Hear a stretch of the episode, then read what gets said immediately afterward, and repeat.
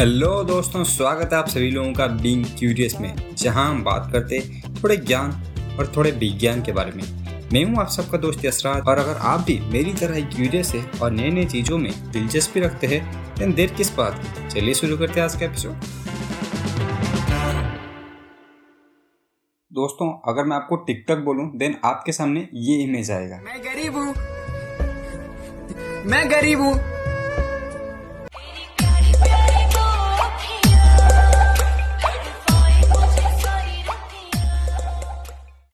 लेकिन अगर मैं आपको बोलूँ कि अभी टिकटॉक का नया किचन भी आ रहा है देन आपको कैसा लगेगा? हाँ दोस्तों, ये कोई न्यू ईयर प्रैंक नहीं है। सच में टिकटॉक अपना किचन लॉन्च करने वाली है। लेकिन आप सबके मन में ये डाउट होगा कि जो कंपनी आज तक एक सोशल मीडिया के रूप में काम कर रहे थे, एक प्लेटफॉर्म के रूप में काम कर रहे थे, जिसको इंडिया में ऑलरेडी बैन कर चुके हैं तो अपना किचन क्यों लॉन्च कर रही है? क्या वो दूसरे बिज़नेस में घुसना चाहती है?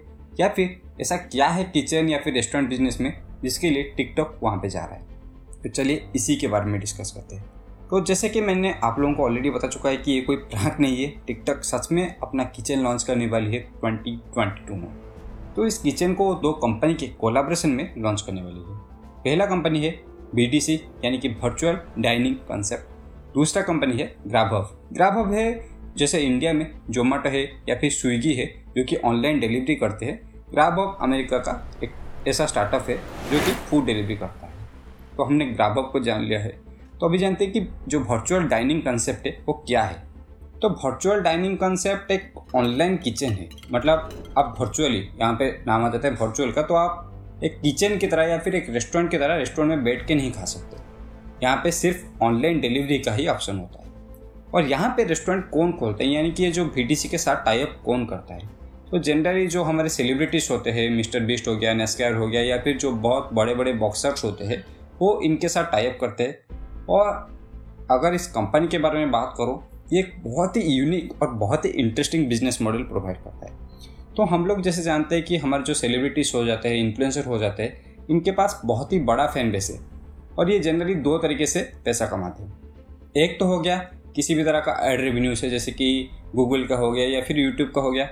और दूसरा जो इनका इनकम सोर्स होता है, वो है ब्रांड कोलाबरेशन यानी कि ये किसी ब्रांड का स्पॉन्सरशिप ले जाते हैं, किसी ब्रांड को प्रमोट करते हैं, किसी ब्रांड के साथ टाइप करते हैं, वहाँ से ही उनका पैसा आ जाता है। लेकिन अभी जो बहुत बड़े बड़े इन्फ्लुएंसर थे, उन्हें ये रियलाइज़ होना स्टार्ट हो गया है कि इस तरह से वो ज़्यादा दिन सर्वाइव नहीं कर पाएँगे। तो अभी क्या करें कि डिफरेंट डिफरेंट बिज़नेस में घुसने का ट्राई करें। तो वी उन इन्फ्लुएंसर को इस चीज़ में हेल्प करता है। वो क्या करता है कि लेट से अगर आपको अपना चिकन विंग्स बनाना है, आपको बर्गर बनाना है, आपको टाकोस बनाना है, आपको किसी भी तरह का चीज़ बनाना है, आपको डोसा बनाना है, आपको इडली बनाना है, किसी भी तरह का चीज़ बनाना है देन आपको सिर्फ़ उसका मार्केटिंग करना है। बाकी उसका प्रोडक्ट उसका स्टोर उसका पैकेजिंग सारा चीज़ ये लोग आपके लिए हैंडल करेंगे।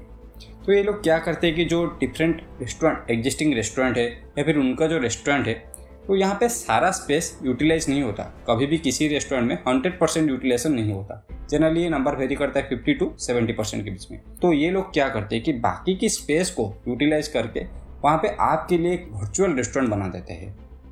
तो जैसे कि मिस्टर बिस्ट ने अपना बर्गर लंच किया तो ये नहीं कि मिस्टर बिस्ट आके खुद अपना बर्गर बनाते हैं। ये कंपनी उनके लिए बर्गर बनाती है, उसका पैकेजिंग करती है, उसका ब्रांडिंग करती है। फिर मिस्टर बिस्ट अपनी इन्फ्लुएंसर प्रोफ़ाइल का या फिर अपने सोशल मीडिया का यूज़ करके इस प्रोडक्ट को सेल करते हैं और उसका मार्केटिंग करते हैं। और इसके बदले मिस्टर बिस्ट को हर बर्गर के पीछे कुछ रेवेन्यू भी मिलता है या फिर उनका बहुत ज़्यादा रेवेन्यू मिलता है क्योंकि उनका एक फ़ैन बेस बहुत ही बड़ा है। इसी चीज़ को टिकटॉक भी ट्राई करने वाला है। टिकटॉक एक्चुअली थोड़ा अलग अप्रोच ले रहा है। तो टिकटॉक यहाँ पे क्या कर रहा है कि टिकटॉक में जो जो ट्रेंडिंग डिशेज टिकटॉक में तो बहुत सारा का वीडियो आते रहते हैं, लेकिन टिकटॉक में जो खाने के रिलेटेड वीडियो होते हैं, फिर जो ट्रेंडिंग डिशेस होते हैं तो उसी डिशेस को वो इस किचन में पेश करने वाले हैं। यानी कि कुछ डिशेस का मैं नाम यहाँ पे लेना चाहूँगा। एक है फेटा पास्ता पास्ता चिप्स और बेक्ड फेटा ये जो बेक्ड फेटा है ना, ये 2021 में गूगल का सबसे सर्च ट्रेंडिंग फ़ूड आइटम था। यानी कि इस फ़ूड आइटम को सबसे ज़्यादा बार सर्च किया गया तो टिकटॉक यहाँ पे कुछ इसी तरह का डिशेस प्रोवाइड करने वाला है। तो क्या लगता है कि टिकटॉक इस किचन के बिज़नेस में या फिर इस रेस्टोरेंट के बिज़नेस में क्यों आ रहा है?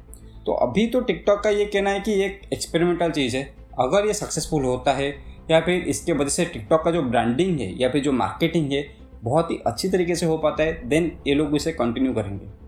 तो क्या पहली बार कोई एक कंपनी इस फ़ील्ड में या फिर कुछ अलग तरह से करने का ट्राई कर रही है? तो नहीं, क्योंकि हम लोग ऑलरेडी इस साल के मिड में देख चुके हैं कि नेटफ्लिक्स ने अपना एक ई कॉमर्स लॉन्च करने का ट्राई किया था।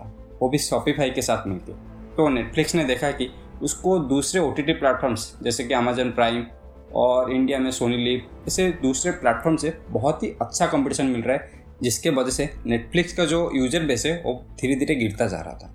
तो नेटफ्लिक्स ने क्या किया कि तो अगर आप एक सीरीज़ देख रहे और उसमें कोई कॉस्ट्यूम यूज़ किया जा रहा है तो उस कॉस्ट्यूम को अपने स्टोर में बेचने का ट्राई करा है। तो इसी तरह से नेटफ्लिक्स ने ई कॉमर्स में भी एंट्री लिया था। तो देखते हैं कि टिकटॉक का किचन और नेटफ्लिक्स का ई कॉमर्स सक्सेसफुल हो पाता है कि नहीं। लेकिन अगर आपको हमारा पॉडकास्ट पसंद आ रहा है देन हमारे पॉडकास्ट को लाइक कीजिए और आप स्पॉटिफाई या फिर एप्पल पॉडकास्ट में देख रहे देन पॉडकास्ट को रेटिंग भी दे सकते हैं। और इसी तरह का टेक्निकल और बिज़नेस न्यूज़ सुनने के लिए हमारे पॉडकास्ट को फॉलो करना मत भूलिएगा। तो इसी के साथ आज का एपिसोड ख़त्म करते हैं। धन्यवाद।